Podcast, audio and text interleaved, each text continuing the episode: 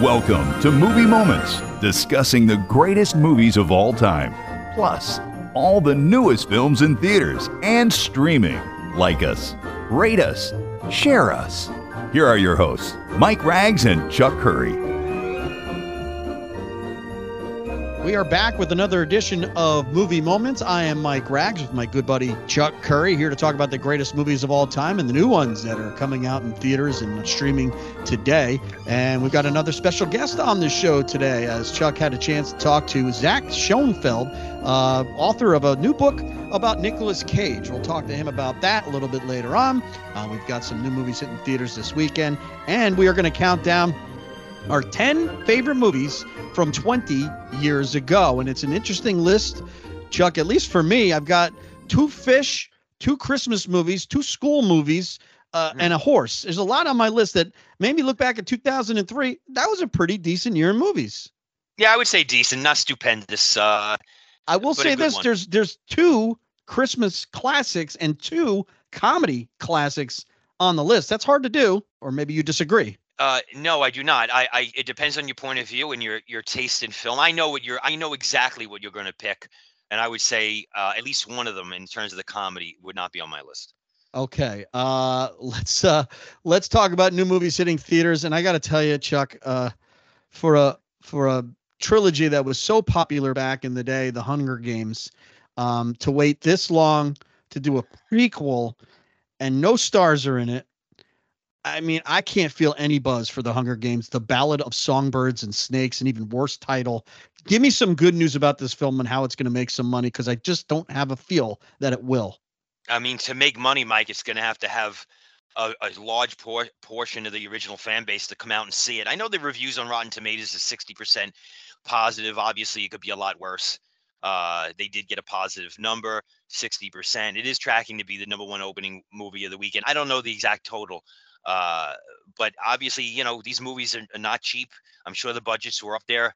Um, you're not, you know, you know, you're not playing with uh, in terms of marketing, uh, Jennifer Garner. I mean, Jennifer, Jennifer Lawrence, Lawrence, Jennifer Lawrence, yeah, yeah, yeah. Jennifer Lawrence. So it's a little bit of a tougher sell, as you as you stated. Uh, we'll see. I think what is interesting, uh, beside that, uh, and and Trolls opening nationwide, you got this uh, this horror movie by Eli Roth, Thanksgiving, yeah. uh, which has gotten really, really, really good reviews. A lot of uh, critics comparing it to the original Scream, saying is that it's the best Scream movie since the original Scream. That's pretty high uh, praise indeed. And what's interesting about it, uh, and if you want to expand on this, the budget of the film was fifteen million dollars. Fifteen million dollars. I know it doesn't have you know CGI superheroes flying around, uh, but the reality is it goes to show you that, uh, and I do think Eli Roth's a good director uh, in terms of horror. He did uh, Hostel, one and two. I, I think the original Hostel's a really super well done movie, not for all taste, but very well done. And did a movie called Cabin Fever, which is is uh, I'm a big fan of that yeah, film. Yeah, he's he's got talent, no doubt. But the reality is this: why can he produce and mount a movie, direct a movie with a 15 million dollar budget that gets really good reviews, that looks good, right? Why can he do that? And these other directors, you know, uh, need to spend on fluff, they're spending seventy-five million dollars on on almost anything. Almost any movie now costs, if it's not a small indie indie, but if it has anything to do with studio release marketing, it's expensive. So good for him. And this is this is the trend that Hollywood needs to embrace and wrap wrap uh, its brain around. You got to make movies for fifteen to twenty-five million dollars. Uh, I rather spend fifteen million dollars on Thanksgiving, Mike. I got to be honest. I know you're gonna you know, want to hit me over the head with a phone book saying this, but I'd rather spend 15 million to make Thanksgiving than 295 million to make Indiana Jones and the Dial of Destiny, just from a of a financial decision well, point of let's view. say you're ahead of if you're ahead of a studio, which we I wouldn't mind being that that's very fiscally responsible. There's no doubt about it. This is actually based on a grindhouse trailer from way back when um, that he decided to expand upon. Uh, and Eli, I think the last thing he did was the House with a Clock in its Walls, kind of a kids horror movie that was pretty right. good actually with yeah with uh, Jack Black. Um, and Cabin Fever, uh, it almost made my list uh, that we're going to talk about about 20 years ago. Obviously, the guy's got talent. Gets a little too dark sometimes, but maybe we need a little dark uh, Thanksgiving. Chuck, this looks interesting. Let's hope it finds a niche. Um, definitely counter programming to the Hunger Games and the Trolls movie. Uh, so we'll see what kind of the question. Really, the question is: Yeah. Are these the type of movies you're going to get Napoleon and Disney's Wish for Thanksgiving? Yeah. Uh, do you, do you see a drove of people just being in the theaters from Wednesday to Sunday coming up with these Yeah. movies in hand?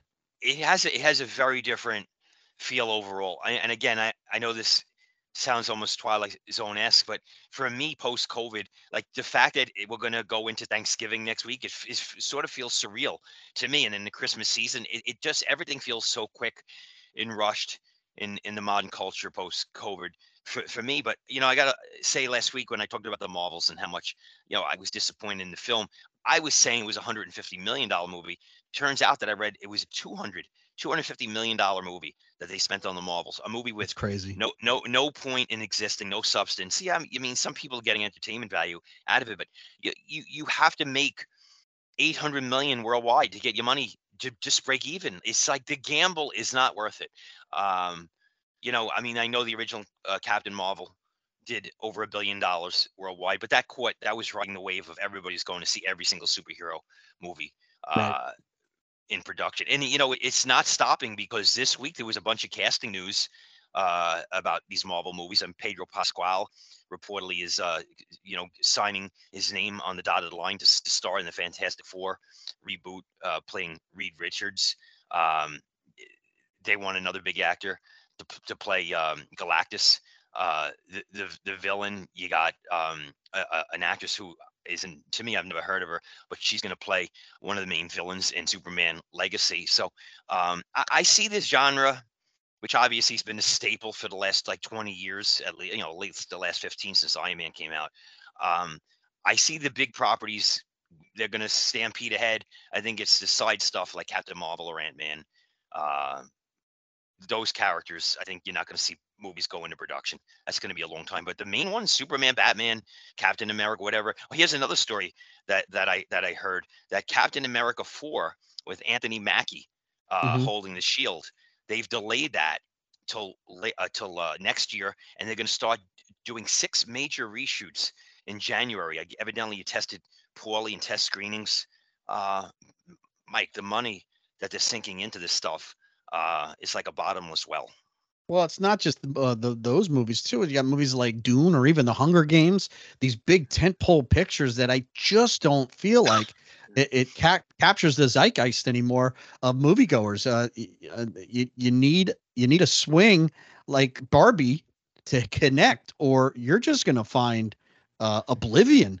Uh, that's what it feels like. It's like you know you're lucky to hit 300 uh, and be successful now in the movie theaters. And I- i just don't feel these titles that are coming out even a movie like uh, disney's wish uh, you look at that and it's fluff. It's not anything uh, substantial as far as a disney picture.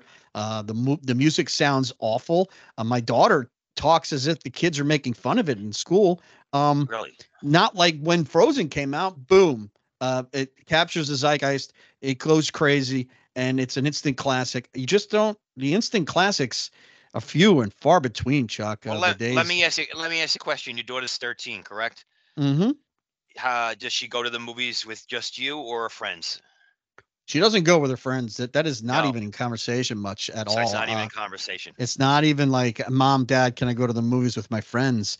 Because I even talked to her about, hey, is your what's the buzz about this such and such movie? Are people talking about it? And it's lukewarm at best for some of them. Uh, and they're all stuck in their little TikTok worlds. Unless a movie's, um, you know, Hmm. 10 and a half seconds, I, I don't even know if they care anymore, Chuck. It's hard to get her to just, uh, and I know this is a universal problem, not just a me problem. Uh, they, they growing up in a different time, movies Friday night coming out is not that much of a big deal anymore for these kids, if it's a big deal at all. Uh, let alone a Friday night. Uh, it, it and it's sad because the the communal feeling you get when you go to a movies and you see it with a bunch with a bunch of even when my daughter goes to the movies and we see something big with a bunch of people and you get Yeah. reactions, she's like, "Oh my god, this is incredible! I love it." I'm like, Bella, this used to be every Friday. It didn't have to be just uh, you know, uh, you know, when she when we saw Free Guy and there's a great cameo by, you know, Chris Evans as Captain America, the place went wild and she got so wrapped up into it. I'm like, well, you should, probably should have been at the Ziegfeld when we saw Jurassic Park or Lost World. That Right. that those days are gone, unfortunately. They are. Although they do still happen. And I should say they're They gone. they, they, they happen. it's- it, you know it's like? It's it's sort of like a heart monitor, where you know the heart rate goes up and down and up and down. There's a lot more downs than ups. There are occasional ups that you know reminisce and bring back terrific memories of a of a culture that uh, I- think has changed uh, so dramatically. Uh, really, in the last ten years, the, the, the, it's just uh, become ama- amazing. I, I I got. I want to just Well, before you go into movie news, there are a couple movies I just want to bring up that I did Sure, get a chance to see on streaming that I want to recommend because I think Netflix has upped their game a little bit. Um, probably from the backlash of so many people complaining about how much it costs now. But I got a chance to see David Fincher's The Killer with Michael Fassbender. It's, it's a very stylistic movie, real good. I got a chance to see Pain Hustlers, which I really enjoyed. Emily Blunt's got a real good performance in that. So does Chris Evans, as a matter of fact, in a, in a storyline that seems tired out about, you know, the opioid addiction and how people got rich off of it. But they really have an interesting spin to it. But I really want to praise Nyad, which I actually loved. And all three of these are available on Netflix.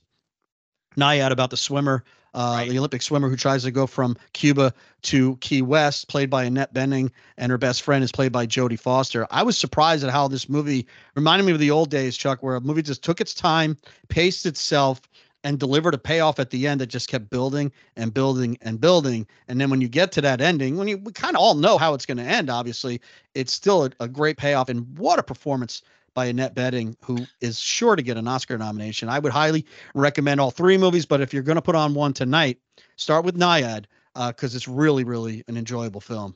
You know, it's interesting. I didn't get a chance to see it, but we booked that here at the theater I'm involved in in East Stroudsburg, the independent theater, and uh, basically, you know, nobody came, and, Right. and that's really been the trend. I mean, you know, in full disclosure, and I think this this is an interesting um, overview of what's happening in this country to these smaller independent, what quote unquote what they used to call art house theaters, is that um, the, the audience for these type of movies is is gone. It really, I mean, it really is gone. So a lot of these theaters either have gone by the wayside or trying to reinvent themselves as more studio houses. We're in uh, discussion of really what kind of business model, if we're going to survive uh, going forward. I mean, do we become just an event house and do classic revivals and theater rentals and so on and so forth and, and stream our payroll? Uh, because I don't see, um, I don't see a road where people come back uh in, to, to be self-sufficient for movies like Nyad and even the movies The Descendant we just booked that today for a show uh, as we speak. I think there's seven people uh, sitting in the uh, in, in in the theater. But uh, that movie I think opened on like uh, 900 screens last week, and I think it did like three and a half million dollars. It's a far cry because when when we get to our list of the top 10 movies we liked from 19, I mean from 2003, 20 years ago, there's one movie on the list. I was looking at it, Mike. It cost 1.2 bill, uh, one. 1.2 million dollars to produce and wound up grossing 65 million worldwide. Those those Wow. days they're like they're over. Yeah. Um, you know, it's just it's so it's it's it's just such a uh, a, a different landscape. All right, get into your movie news. I just Here- wanted here- to bring up those films.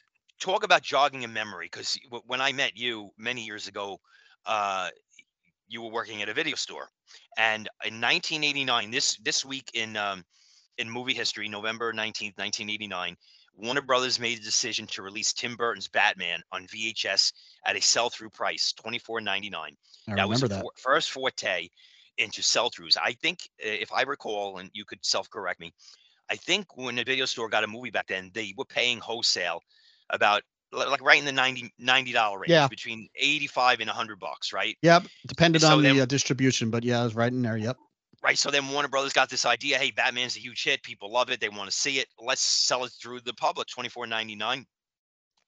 And then when uh Lethal Weapon uh 2 uh came out uh, a few months later on they did the same thing and then studios started to follow uh that trend vhs i actually remember 97 me and my wife went to blockbuster video we pre-ordered titanic and we picked it up at midnight went home mike i think it was like a thursday night we at midnight we went home and watched it that's crazy Wow. if you think about it Yeah. in retrospect the fact that we pre-ordered a vh it was a vhs right pre-ordered Yeah, a double, double. Remember, there's the bigger Yeah. box. There was two of them. and, and yeah. so pick it up at Blockbuster at midnight.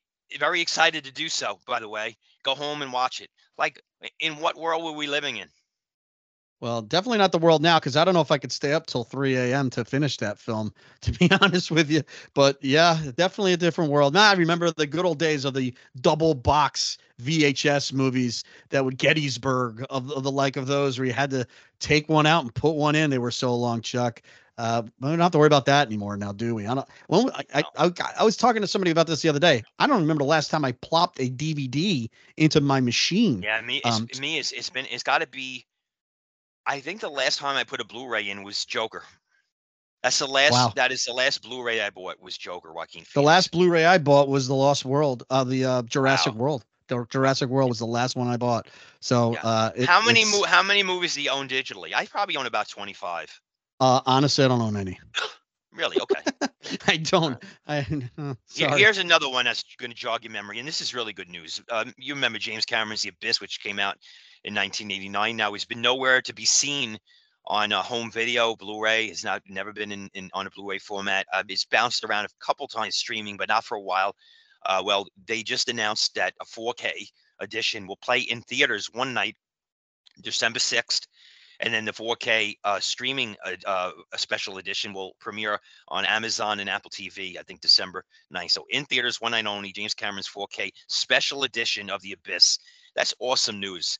Uh, and then December 9th, uh, stream on Amazon and Apple. And then I think in March it's going to be on, on Blu-ray. Why can't they get that out for Christmas? But um, I love. We both love The Abyss. Uh, I think it's a terrific, terrific movie, well, especially the special editions. Also, yeah for sure. Which we I, I don't know if I've watched it since we worked at the video store. To be honest with you, Chuck. Mm. And a good movie that is coming out uh, in time for the holidays is a recut uh, extended version of Rudy, um, which there's some good scenes in there that I actually think I sent one to you. That I don't even know how it got on the cutting room floor, but we're both big fans of that movie. So out on Blu-ray is a special edition director's cut of Rudy. Um, he still gets the sack at the end, so I don't want to spoil it for anybody. So, uh, but it's fun that uh, they recognize how important that movie is to a lot of not only sports movies fans, but it, boy, that movie touches so many levels of emotion. It's ridiculous. Uh, I, listen, uh, that being the two best sports movies for my money ever produced, David Anspaugh's uh, Hoosiers and David Anspaugh's Rudy. Uh, classic, perfect movies from beginning to end. A, a, a, case study, Mike, in character development uh, on on the page in the final cut. Uh, just a great movie, Rudy. Uh, here, here's an interesting uh, one. I, I was um, looking at birthdays. I know he passed, but uh, November 16th, 1907, the late Burgess Meredith uh, was born. Believe it or not, he would have been 116 years old. I mean, talk about how long we've been on this earth, Mike. And, anyway, and Stallone probably would have put him in the last few movies too. Sure. Uh, obviously, Mickey and Rocky and the Penguin and the Batman TV show, but you know, he might have he might have been the star of the most iconic Twilight Zone episode of all time. Time enough at last, playing a, a, a bank clerk, sort of a nerdy person who is intimidated by his overbearing wife. Uh, world world goes bonkers after a nuclear explosion. He has all the books that he ever want and read because he loves reading books at his disposal. And in the last 30 seconds of the episode, his glasses fall off and break. Uh, oh, that was a tough pill to swallow, but what a great piece of television, Mike. Yeah, it is, and uh, and in his Twilight, I, I, still enjoy his few scenes in the Grumpy Old Men films that he played Jack Lemmon's father. Uh, not the they're not classic movies. There's some laughs in it, but the best but he's laughs. He's the best laughs come from him and his outtake reels at the end of both oh, films. Yeah. So uh, Burgess Meredith was definitely a great one. And before you go any farther, we sure. we failed to do it last week, and I, I do want to bring it up today. Um, the passing of Matthew Perry. Um, we didn't get a chance to talk about it um, with the amount of interviews and stuff we've done. Right, not right. listen, let's not let's face it, a TV icon with Chandler and what he did for that show and what he did for basically tell he was the funniest one on that show. There's no doubt about it. His comic timing uh, is impeccable. But I do want to bring up, you know, there's a movie that you need to watch that's actually pretty darn good that he was in. And it's called Fools Rush In. Um, him and Salma Hayek in a very good comedy uh, about mixed uh, cultures uh, taking place in Vegas. Uh, a lot of people see it. It's got a little bit of a cult following, but I did want to bring up, you know, he did the the the nine hole yards and the ten hole yards with Bruce Willis to some mm-hmm. success. But if you want to see a good portion of what Matthew Perry could do on the screen, I thought he was very good in the lead in Fools Rush In, Chuck.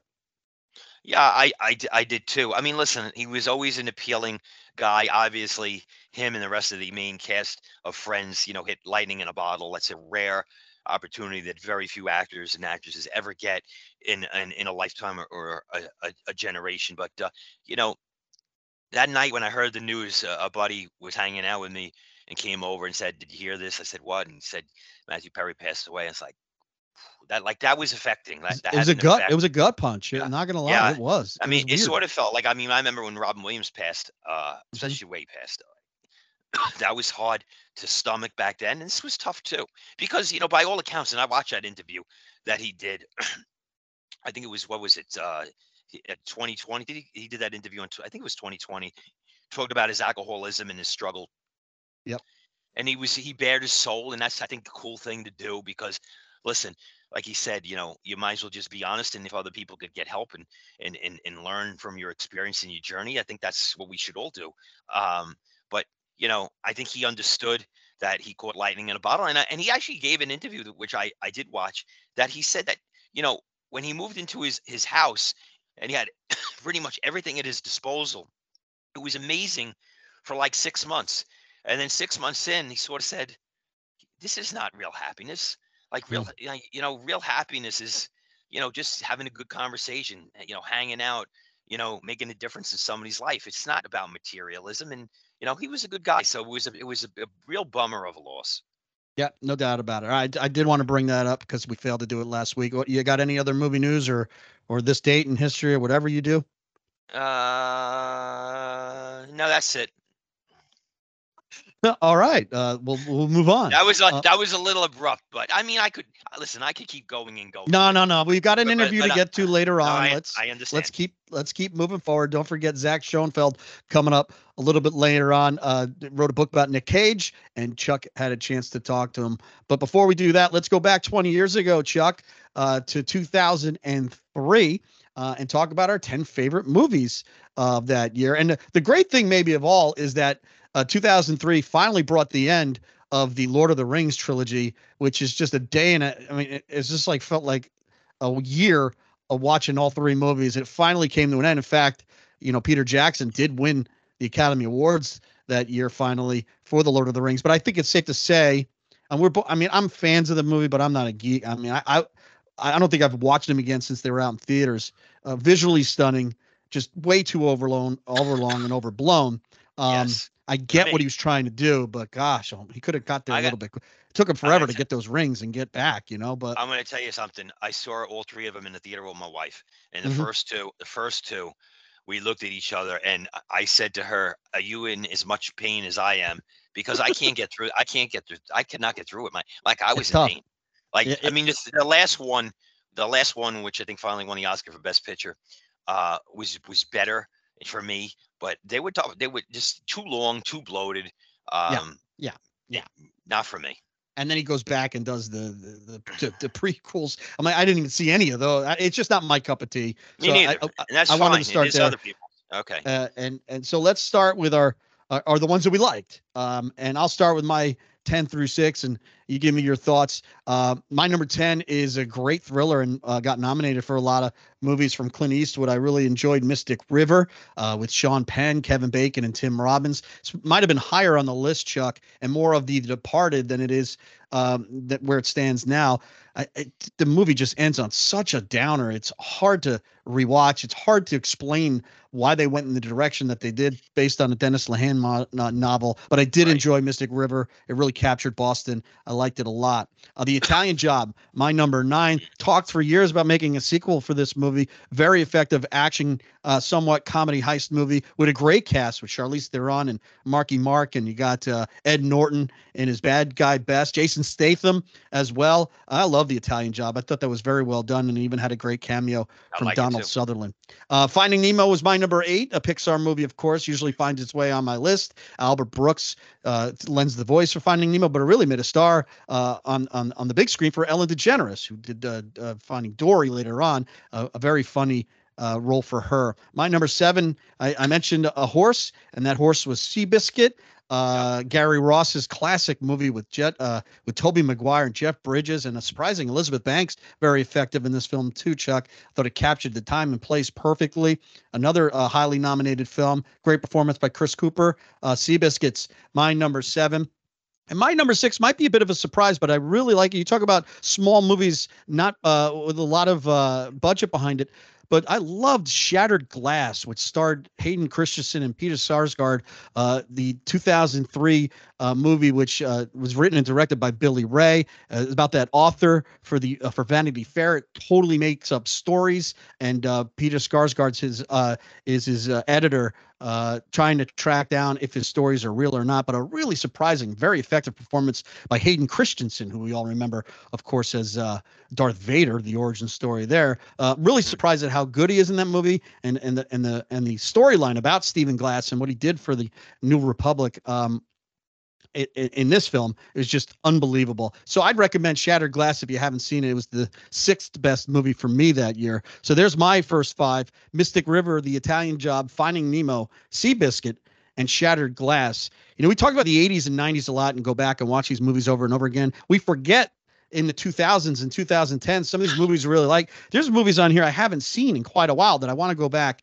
and revisit. What'd you think of those five, Chuck, if any of them?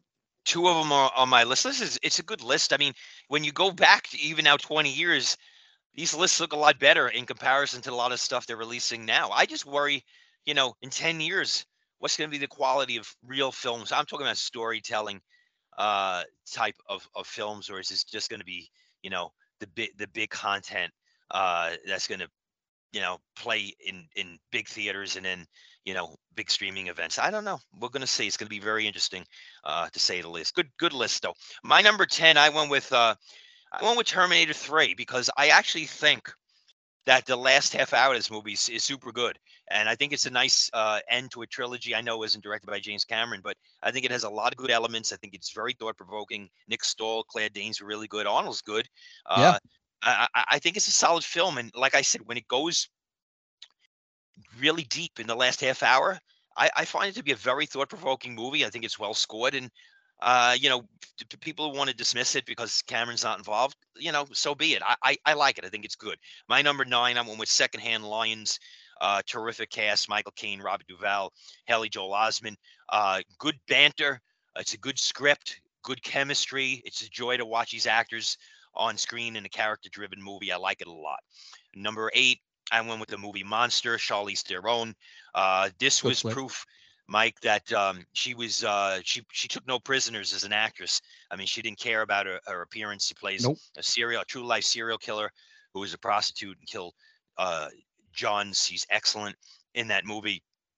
Here's the thing: a movie that's the movie that cost 1.2 million dollars right. to produce, who ended up grossing 64 million at, at the box office. Almost stunning. Patty Jenkins, who ended up doing Wonder Woman, uh, that was her first feature monster. Number eight, uh, I went with Lost in Translation, Sofia Coppola uh, movie that was a big player at Oscar time. It's really probably the first time I watched Bill Murray in something different than his comedic stuff. I thought his chemistry with Scarlett Johansson was good. It has a good storyline. It's a little, little, little slow at times, but I did enjoy it. So it's my number eight. My number seven, uh, how about Bad Santa? I, I think it's a Christmas classic.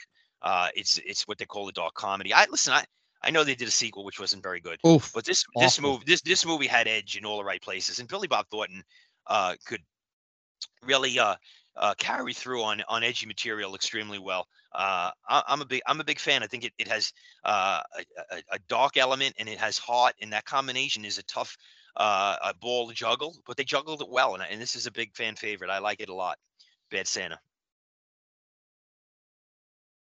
Or oh, you got more? You got number six. What's your number six? No, what I did with Terminator 3, Secondhand Lions, Monster, Lost in oh. Translation, Bad Sin. I just went got, in a bad order. Yeah, you kind of you got your numbers mixed up there. I got my numbers. You know why? Because I was I was changing things at the last minute. So oh. my number 10, my number 10 is Terminator 3, my number 9 is Secondhand Lions, my number 8 is Monster, number 7 Lost in Translation, and my number 6 is Bad Santa, not 7. That's gotcha. the mistake. I, that's gotcha. the road I Now down. we're all caught up. Interesting. Turn, I apologize. You know, uh, Charlize wins the Oscar, and you talk about the Italian Job and Monster in the same calendar year. Bona fide actress, movie star is Charlize Theron, no doubt about it. All right, my number five, Chuck's probably not going to like because for some reason he's got it in for the lead actor here. But you know, you bring up Bad Santa, and there's Can another Christmas classic coming up this year. Mm-hmm. But you could argue none of them had had the success or sustained the uh, uh, popularity since 2003 than Elf. And that's my number five film with Will Ferrell. It's got a lot of heart. It's got a great performance from Will Ferrell. I'm sorry. Uh, his shtick was spot on. This might be the quintessential Will Ferrell movie. Great uh, chemistry with Zooey uh, Deschanel as well. And if you get a heart out of James Caan, how can you go wrong? It's got a great score. Ed Asner as Santa, Bob Newhart as his elf dad, and just a wonderful story of Buddy the Elf coming to New York City with some really big laughs. Uh, the, culture shock that uh, the elf has when he gets to the big city. Uh, Faizon Love's got a great scene as well uh, as as the uh, run, he runs the uh, department store. I, I know you're probably going to poo poo it, but Chuck, I'm telling you, this movie is as popular as it ever been. They made a Broadway show out of it as well. I'm actually going to see the musical this weekend here in oh, town. Yeah. Yes, uh, Elf is a Christmas classic, and the best part about it, 90 minute running time. You can put it on every Christmas, watch it with the kids, and get a couple of really big laughs. And it is truly does have a huge heart at the end too, which a Christmas movie absolutely needs to have. I know it's schmaltzy, and you you don't like Will Ferrell, but I'm sorry, had to put Elf at my number five.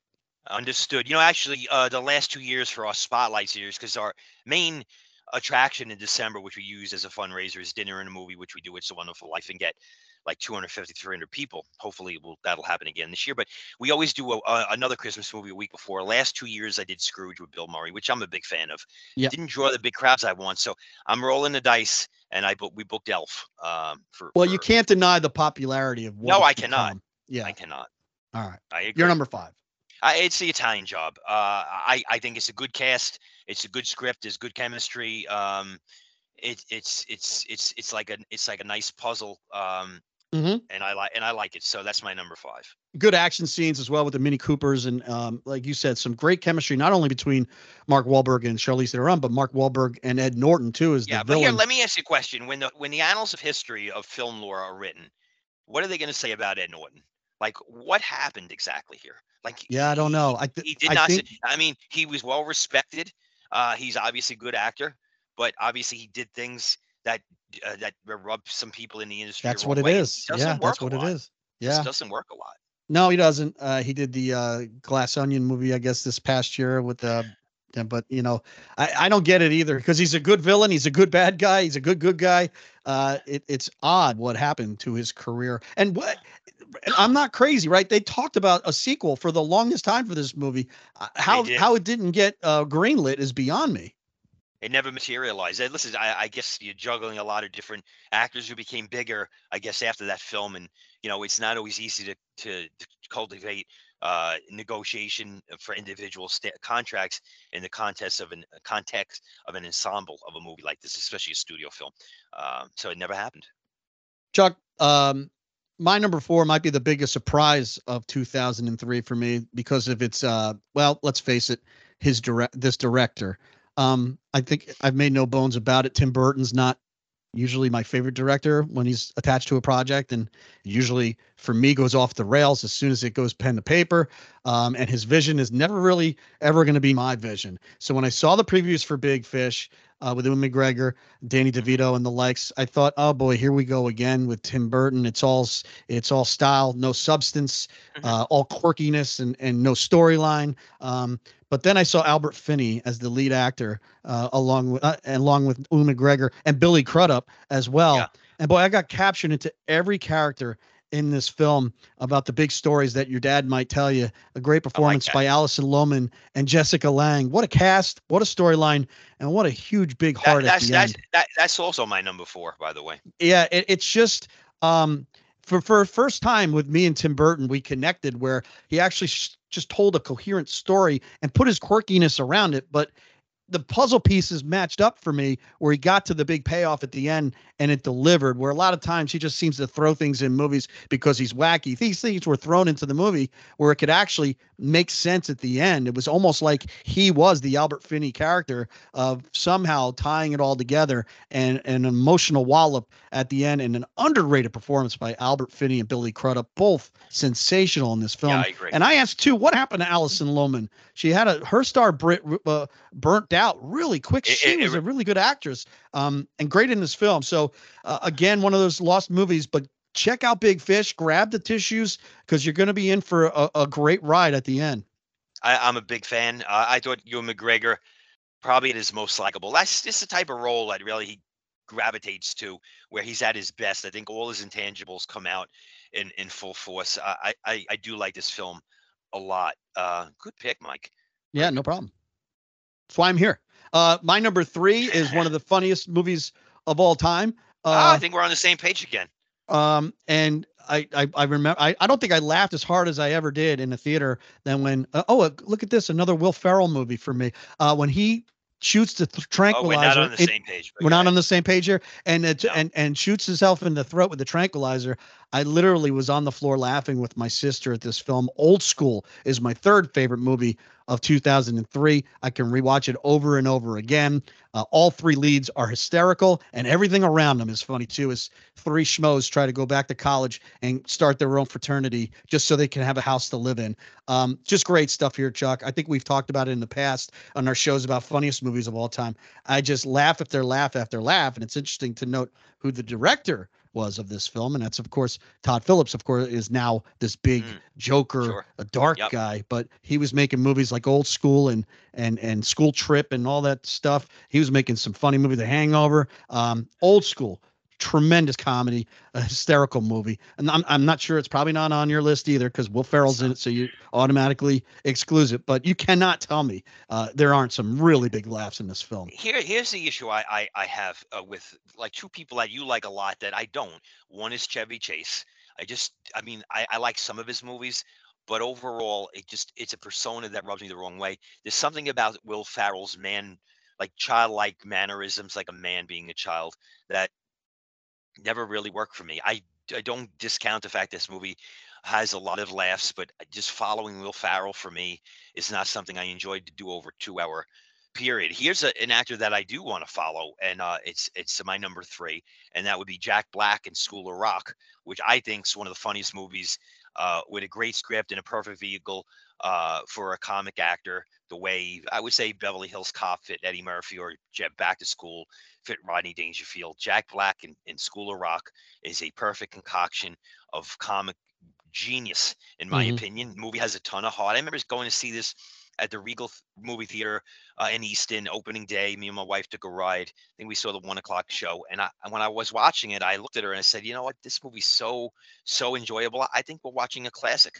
I liked it that much. And, uh, you know, it's a movie I revisit probably once a, once a year, but I'm a Jack Black fan, and I don't think he's ever had to be a better vehicle for a movie than School of Rock. I, I actually love to see a sequel.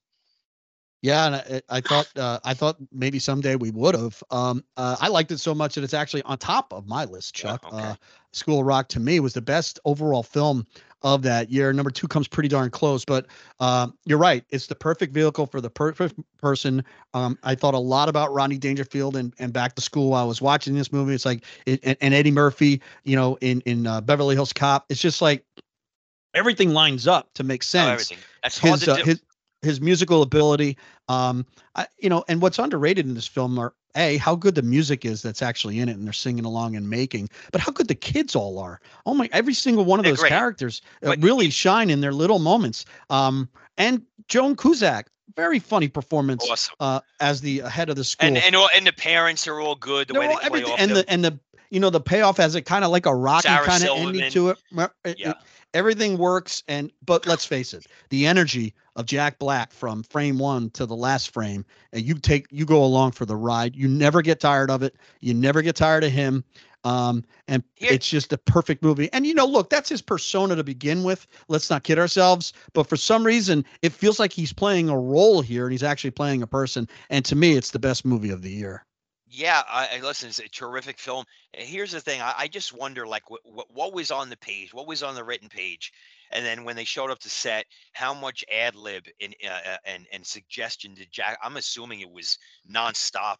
Uh, roll the dice and just let his brilliant comic energy uh, take over. I mean, I, there's only so much you could put on the page. Uh, he he had to be just a just a ball of energy on on that set, and the and the the end result is a great film. My my number two is Clint Eastwood's Mystic River.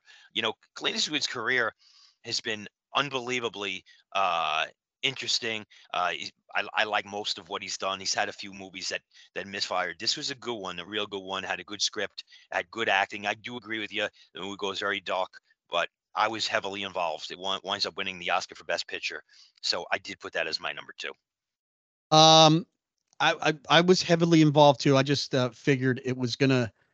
I- I don't know. I, I I just found the ending and the payoff and what they did with uh the Tim Robbins character. I didn't feel very believable to me. Um, and I will correct you. It didn't win Best Picture. It lost to Lord of the Rings: Return of the King. But that's okay. Oh, that's okay. Sean Penn did win an Oscar for it. wow, what a Um, bummer.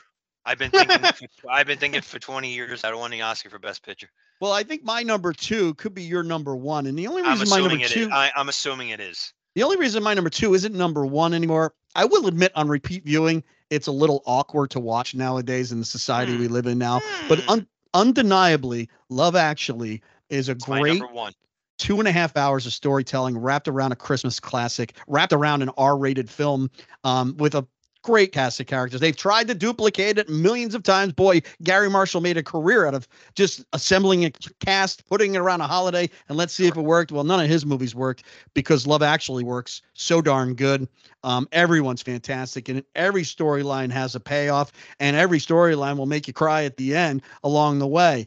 Um, Yes, it's a little creepy with the guy from Walking Dead stalking someone. I get that. Yeah, it's a little weird that this prime minister is with somebody really young and they make a lot of fat jokes in it. They so I can do. see where it's might not play as well as it did 20 years ago, but it's undeniably a Christmas classic. Now it's a very you can't watch it with the kids, uh, but for adults to sit around and get a good laugh and pull out the heartstrings, you cannot deny what happens with the little kid at the end and his relationship with Liam Neeson. It is Yeah. just unbelievable Christmas, and it really it stands the test of time. And I, I get chills just thinking about the young girl's rendition of the Mariah Carey classic and and and Hugh Grant and and the young girl behind the the uh the the curtain and what how that pays out. It's just every moment and it works. I just it would have been number one 20 years ago probably. I just had a hard time because when you rewatch it, like, oh yeah, that's a little, you know, Here, here's, here's the thing. it's not the as director, funny as it used to be. The I direct, know the I'm not direct- one of those. I'm not one of those Yeah. guys. It's funny. It's funny, and you Right. know, but it, it's still it is a little awkward. I will admit to that. here here's the thing the director just recently gave an interview and he actually did say in retrospect he feels that uh, he went overboard on a lot of some of the stuff in the film he, he should have toned it down some of it was offensive indeed but that's really british humor uh, in, in a in a in a nutshell here's the thing about love actually it's an R- r-rated movie at times hard r masquerading as a pg movie because it's Yeah. hard it's a pg movie right i mean i remember bringing my daughter we did a revival not a, it was a private revival of it like uh like five years ago. And so my daughter was 13. And I forgot like some of the content in the movie. Yeah, And and rough I'm like, content. wow, like that is like that's hard R. But and it's sort of a weird, weird concoction because let's be honest, if this was released now, it's Oh, it. unlikely that the Forget it. studio would agree. They would say basically sh- sh- shave the hardcore stuff out, right? Yeah, it'd be an hour and 40 minutes. It, it, would, it would be like you got Keira great Knightley wouldn't be in it. you got a Um, great PG thirteen movie with a ton yeah. of heart. You Yeah. got it. You, you don't need that. You don't need the two. You don't need the two uh, nude porn stars. You no, know, you don't need. uh, is a- there's a lot of elements in the movie. And hey, hey, Alan Rickman, you, you know, you got to you got to you got to make him. You got to make his character pay off where he's not such a you know he's not such a bad guy.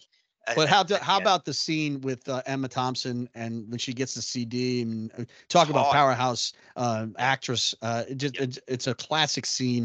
Um, Yes.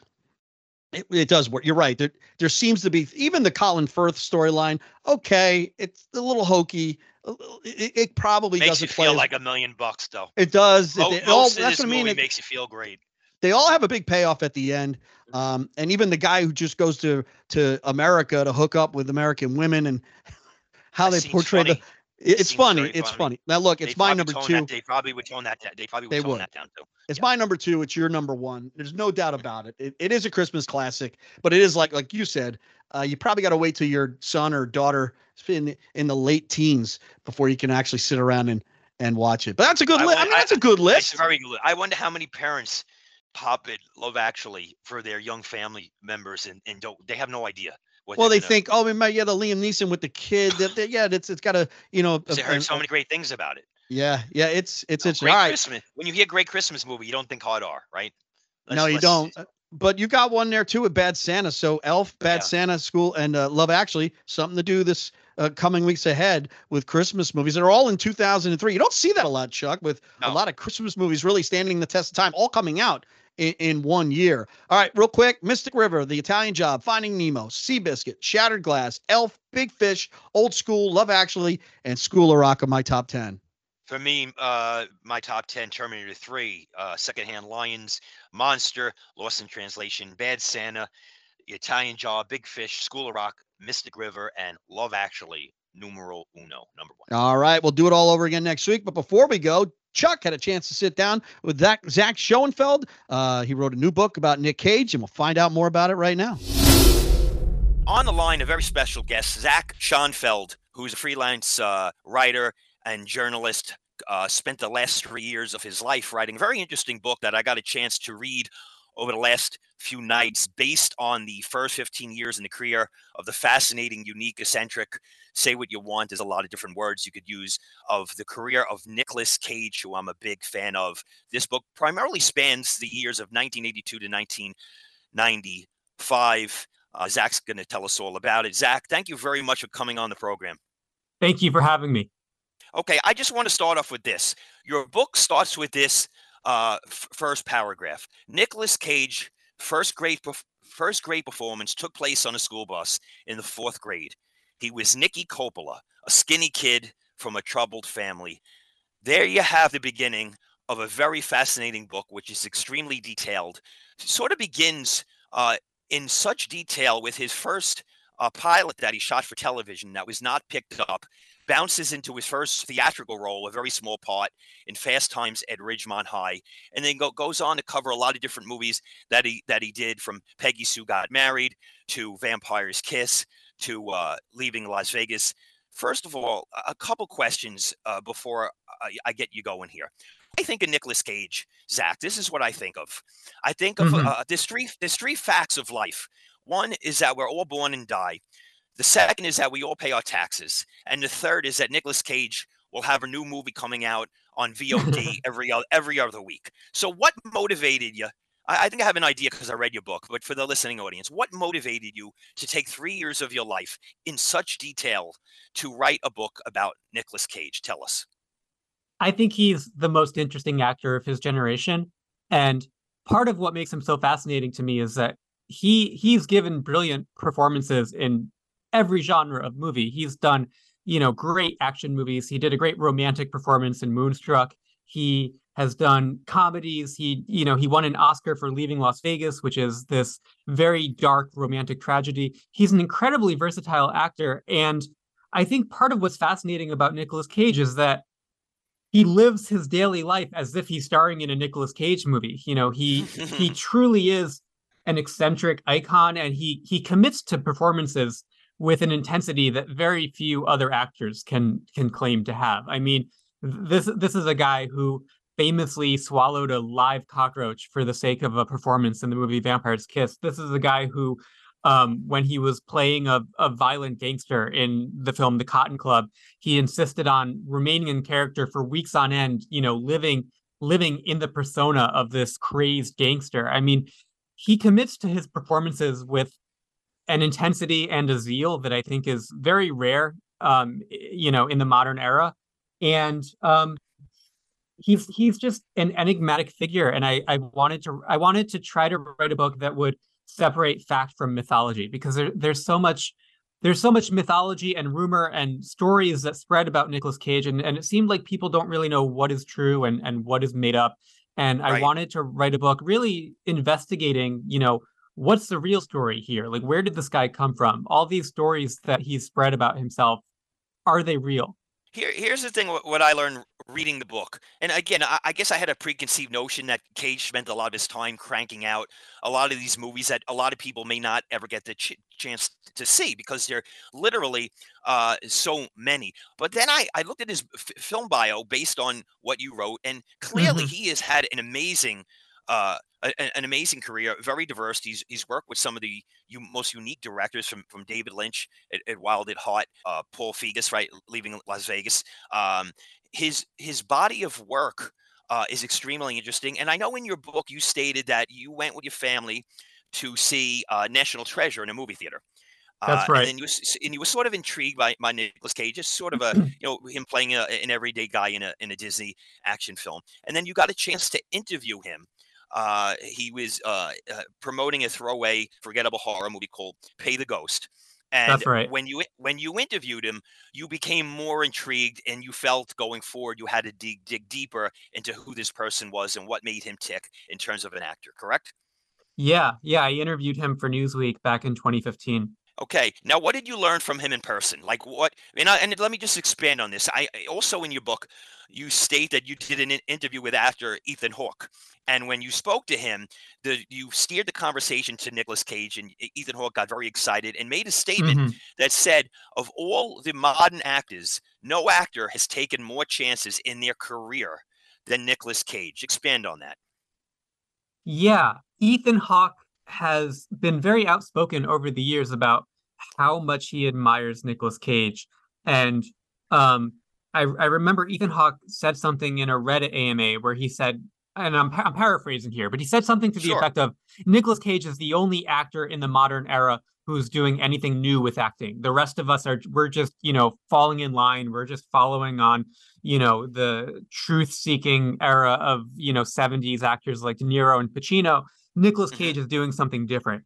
Um, I found that quote fascinating. That's part of what got me so interested in wanting to study Nicolas Cage's performances on a deeper level because I wanted to understand what is Cage channeling that is so different from what his peers are are doing in films like what what makes cage different and when i began to research him you know i learned that he's very influenced by the silent film era he's also very influenced by german expressionist films from the 1920s in particular films like nosferatu or the Right. last laugh. He's also been influenced by opera and the you know the more dramatic tragic style of of performance that you will you would see on an opera stage.